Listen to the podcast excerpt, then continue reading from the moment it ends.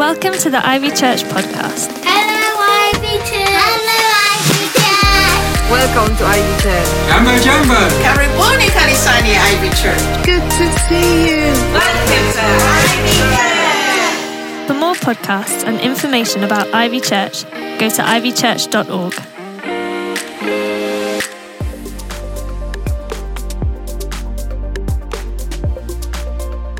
Welcome once again to Ivy Church as we carry on in our year of blessing. We're working out what it means that our God, who the Bible calls the blessed God, is also a God who loves to bless. We've seen right from the beginning in the book of Genesis how when he created everything, he, he declared it would exist and then he saw it and then he blessed it. And he said, It's all good. And then he made people, male and female, and he saw them and he blessed them. And he said, Very good. Now, that was the cosmic view in Genesis 1 and the start of Genesis 2. We looked at that yes, last week. And now the camera angle shifts and we get down to ground level on planet Earth and see how it looks from a human level as the story moves on. So, why not open your Bible right at the beginning at Genesis chapter 2? And verse 4 says, This is the account of the heavens and the earth when they were created, when the Lord God made the earth and the heavens. Now, no shrub had yet appeared on the earth, and no plant had yet sprung up, for the Lord God had not sent rain on the earth, and there was no one to work the ground. Not yet, anyway, but God has a plan, and work for humans was part of that plan. Remember, it's not a curse to work, it's a blessing to work. Verse 6 But springs were coming up from the earth and watered the whole surface of the ground. It's like, like he installed natural irrig- irrigation, and the word here is linked to mist. Some have said that this setup is forming like a different kind of biosphere with perhaps double atmospheric pressure, like a hyperbaric chamber, because the world was different before what we call the fall happened. And when we get to read about Noah later on, we're going to see it says these springs open up, and that's how the flood occurs. Verse 7 Then, then he got it all ready paradise. He's got the perfect boss, the perfect environment, the perfect work, if you like gardening. And then there's this bit that women may have the most trouble believing ever existed the perfect man. The Lord God formed a man from the dust of the earth, and he breathed into his nostrils the breath of life, and the man became a living being. Before that, it was just an empty shell, like a deflated balloon, until God's spirit, his ruach, his, his breath, same word in Hebrew, put life in him. And the word life is the same as soul. Humans are different from the whole of creation because we're made in his image and we have souls, and we're made to contain his spirit. Humans really are different. Verse 8 Now the Lord God had planted a garden in the east in Eden, and there he put the man that he formed. And the Lord God made all kinds of trees grow out of the ground, trees that were pleasing to the eye and good for food. In the middle of the garden were the tree of life and the tree of the knowledge of good and evil. A river watering the garden flowed from Eden. From there it was separated into four headwaters. The name of the first is the Pishon. It winds through the entire land of Havilah, where there is gold. The gold of that land is good. Aromatic resin and onyx are also there. By the way, according to Rabbi Daniel Lapin, that verse is one big reason the Jewish people are generally better with money than others. They see gold is good. It's part of the blessed creation. Money and finances to the Jewish people are inherently good. They're not bad. Now, of course, you can use anything in creation for good or evil purposes, as we'll see soon as the story continues. Down to verse 15. The Lord God took the man and put him in the Garden of Eden to work it and take care of it. You see, there, there's an original good purpose for humanity to do good with the good creation. And the Lord God commanded the man, You're free to eat from any tree in the garden, but you must not eat from the tree of the knowledge of good and evil. For when you eat from it, you will certainly die. What's he saying? You can do anything, everything, eat anything, except this one thing, just this one thing. That's not good for you. By the way, this is not an unreasonable God. He's like a good parent. He's warning them about consequences. Like we tell the kids, don't play in the road. Don't drink out of the bottles under the sink. God didn't create robots. He wants children who'll choose to obey him, not automatons who have to. And then, verse 18, the Lord God said, It's not good for the man to be alone. I will make a helper suitable for him. By the way, the word there for helper, Azer, is literally rescuer. I write a lot about that in my book, The Best Marriage. God uses the word of himself sometimes when he comes to the rescue. Women are not made originally intended to be man's little helper. He needs her. We see that nothing else in all of this glorious creation comes close to humanity, nor can it do what being in relationship, in community with one another, men and women can do to fill our hearts. Verse 19 Now the Lord God had formed out of the land all of the animals and all the birds in the sky, and he brought them to the man to see what he would name them, and whatever the man called each living creature, that was its name. So the man gave names to all the livestock, the birds in the sky, and all the wild animals. What's he doing? He's speaking out what something is, what he sees, and it is what he says. That's a godlike thing to do. God has delegated his power, spiritual power, to humans to care for his community and, eh, and his creation. He's given us incredible authority and responsibility and accountability over how we do that. But for Adam, it says no suitable helper was found. Even when he calls Fido or Kitty, we need people. So the Lord caused the man to fall into a deep sleep, and while he was sleeping, he took one of the man's ribs and closed up the place with flesh. I love the old commentary by Matthew Henry where it says, She was not made out of his head to surpass him, nor from his feet to be trampled on by him, but from his side to be equal to him, and from near his heart to be dear to him. Verse 22. Read along with me. Then the Lord God made a woman from the rib he'd taken out of the man, and he brought her to the man. And notice, he's going to name her too. But the way he does that is the very first love song. It's actually a song in Hebrew. He's so happy. I'm not going to sing it. But the man said, This is now bone of my bone and flesh of my flesh. She shall be called woman. Now, in Hebrew, the closest word would be manes, like lion and lioness. That's what woman means. For she was taken out of a man. That's why a man leaves his father and mother and is united to his flesh and they become one flesh. Adam and his wife were both naked and they felt no shame. That's it. Brilliant. Everything's perfect, complete, blessed, naked and unashamed. No pressure, no pride, no porn.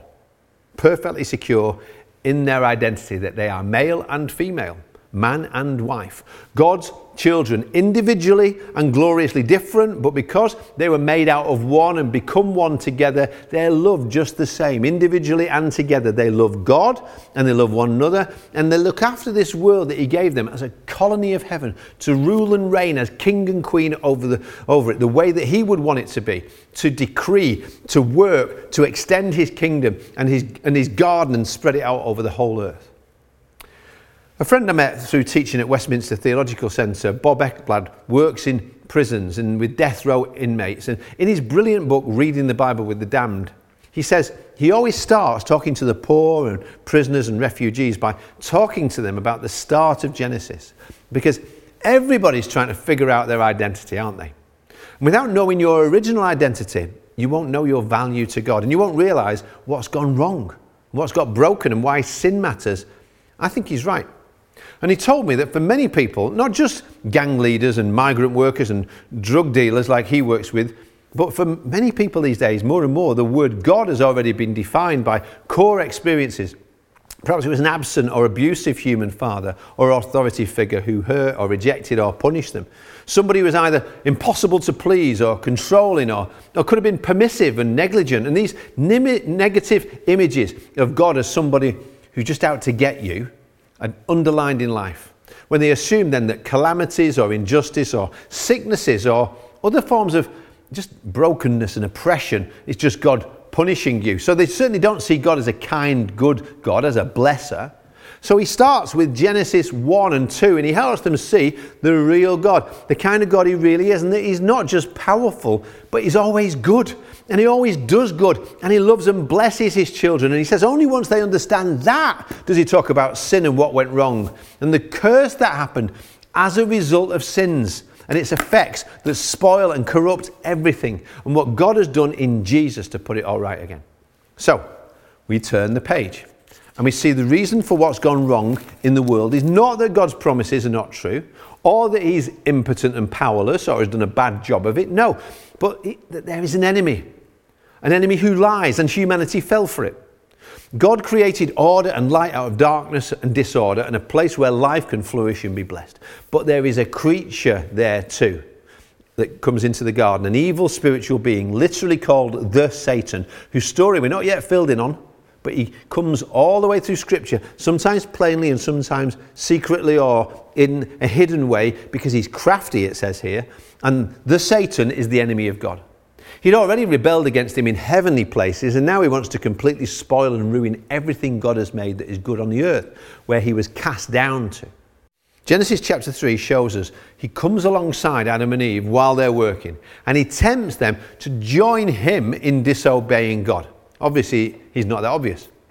The word for snake is the word seraphim in Hebrew, and piecing together what we learn from Isaiah and Ezekiel, we see that this is not just a snake, which we see at the zoo or whatever, uh, that I would think would be bad enough. It's a mighty spiritual being who once enjoyed the presence of God and worshipped him in the throne room of heaven.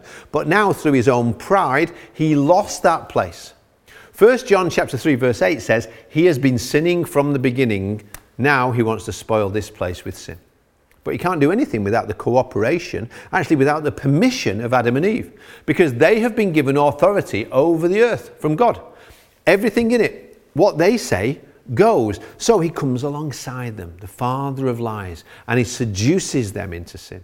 He appeals to their pride. He causes them, by his words, to doubt God's word, and through that, his character.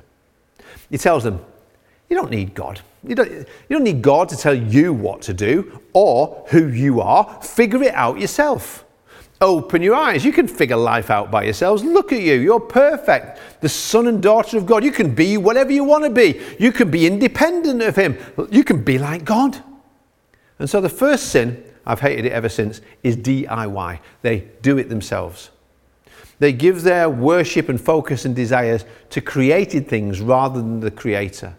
They choose life without God. And He has to give them what they chose because He will never, ever force love. You can't force love. That's a terrible thing to do. It's not love at all. Their DIY makes them end up having to turn over a new leaf because they make their own coverings to try to hide their nakedness from one another as if it's a bad and shameful thing.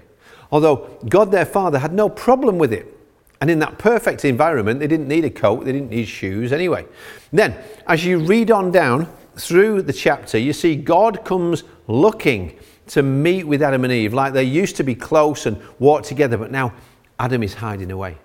He can't stand the proximity to God's holiness and God already knows what's gone on, of course, and we can't hide anything from Him, but He always comes looking. He comes looking for us. Jesus said He'd come to seek and save the lost because that's what God does. Trying to cover their shame and hide from Him, hiding away from that intimacy that they once had. And now that's broken with one another too, because for the first time, humans feel ashamed. They feel dirty. And then, and then God speaks, and Adam blames Eve rather than confess and come clean. He even blames God for making her in the first place.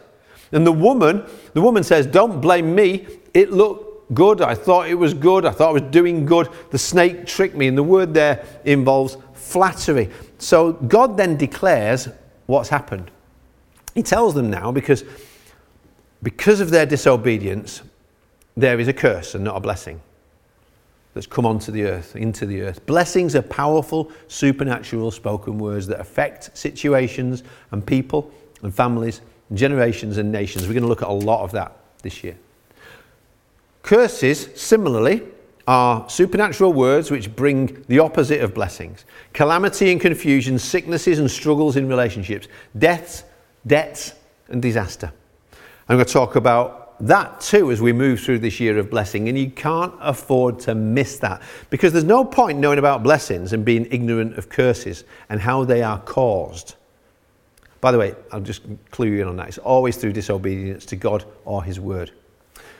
And why curses must be broken and how they can be in Jesus' name because He redeemed us from the curse on the cross where He became a curse for us. So if we will recognize the curse, repent of and renounce the sin that caused it, and resist the devil so that he flees from it, we can move from curse to blessing. That's going to be a big thing we're going to look at this year. So, Now back to Genesis, where God curses the Satan. But when he speaks to his children, he's not saying to them, I'm cursing you. He's just saying, through your disobedience, you've opened up, you've brought a curse on the world around you that I gave you. And he's not, he's not going to take it back, but it's broken. But now he says, This is what life on earth is going to be like for humanity because you chose death over life. There are consequences that will affect you, and not only you, but the whole world around you, and all the descendants that come after you. Chapter 3 and verse 14 says this Because you have done this, because. There are because. There are there are consequences for the devil, for the man, for the woman, and for the earth itself. The Satan, the serpent, God says, you'll always be the enemy of the humans, but one day a human is going to come, and through him, even though you hurt the human, your destruction will come. He will crush your head. Under the blessings of God, everything was flourishing and multiplying easily and everywhere as men and women worked together and lived cooperatively together as different equals. But now the woman will find the man dominating her in the world, making her subservient. And, and she's told that childbearing and childbirth, while still wonderful and miraculous, would now come mixed with pain and danger and disappointment. Because as he warned them in advance, death had now entered and would be the last enemy to be destroyed. And then he looks at the man, the Adam, who here, then later on he says, gave his wife the name Eve. She'd been the lioness before, but now he just called her mother. Adam is told he will find that the world he was supposed to enjoy working with her was now dark, and the resources he was supposed to steward in the planet would be fewer and cursed, not blessed. And while blessings, what blessings do is they make everything better and easier, curses just make everything harder and tougher. It's a grind now. Work is good, but now there is painful toil and trouble. Thorns and thistles, it says, until you die and go back into this cursed earth. And that's how it's going to be for those who come after you. Okay, so we see here, as we're opening up this study, that some huge philosophical issues are being worked out that people wrestle with ever since. Like, what are we really here for? And what's life about? And why do bad things happen? And, and why do bad things happen to good people? And are there really any good people? Because this is telling us something's broken. And there are no perfect human beings anymore. We're all corrupted, and there's nothing in this earth that can save us or help us now. But the story, like all the great stories that resonates with our hearts because they echo this true story, the only one that makes sense of all our stories, had a good beginning. But then an enemy comes in to spoil it, and there are consequences. You see this in every movie, every novel that you love, don't you? Because Hollywood knows this. This is the main plot because it innately makes sense somehow to us that there needs to be a hero who comes.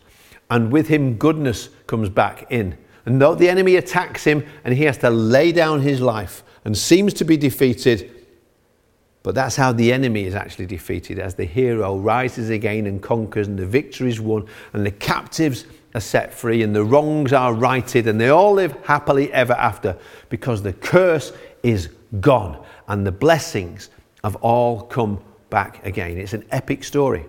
And God wants you and me to find our place in that story, to reject the enemy and his plans, to come from curse to blessings as we join his son in the adventure of reversing the curse, praying and partnering together to see the kingdom come on earth as it is in heaven.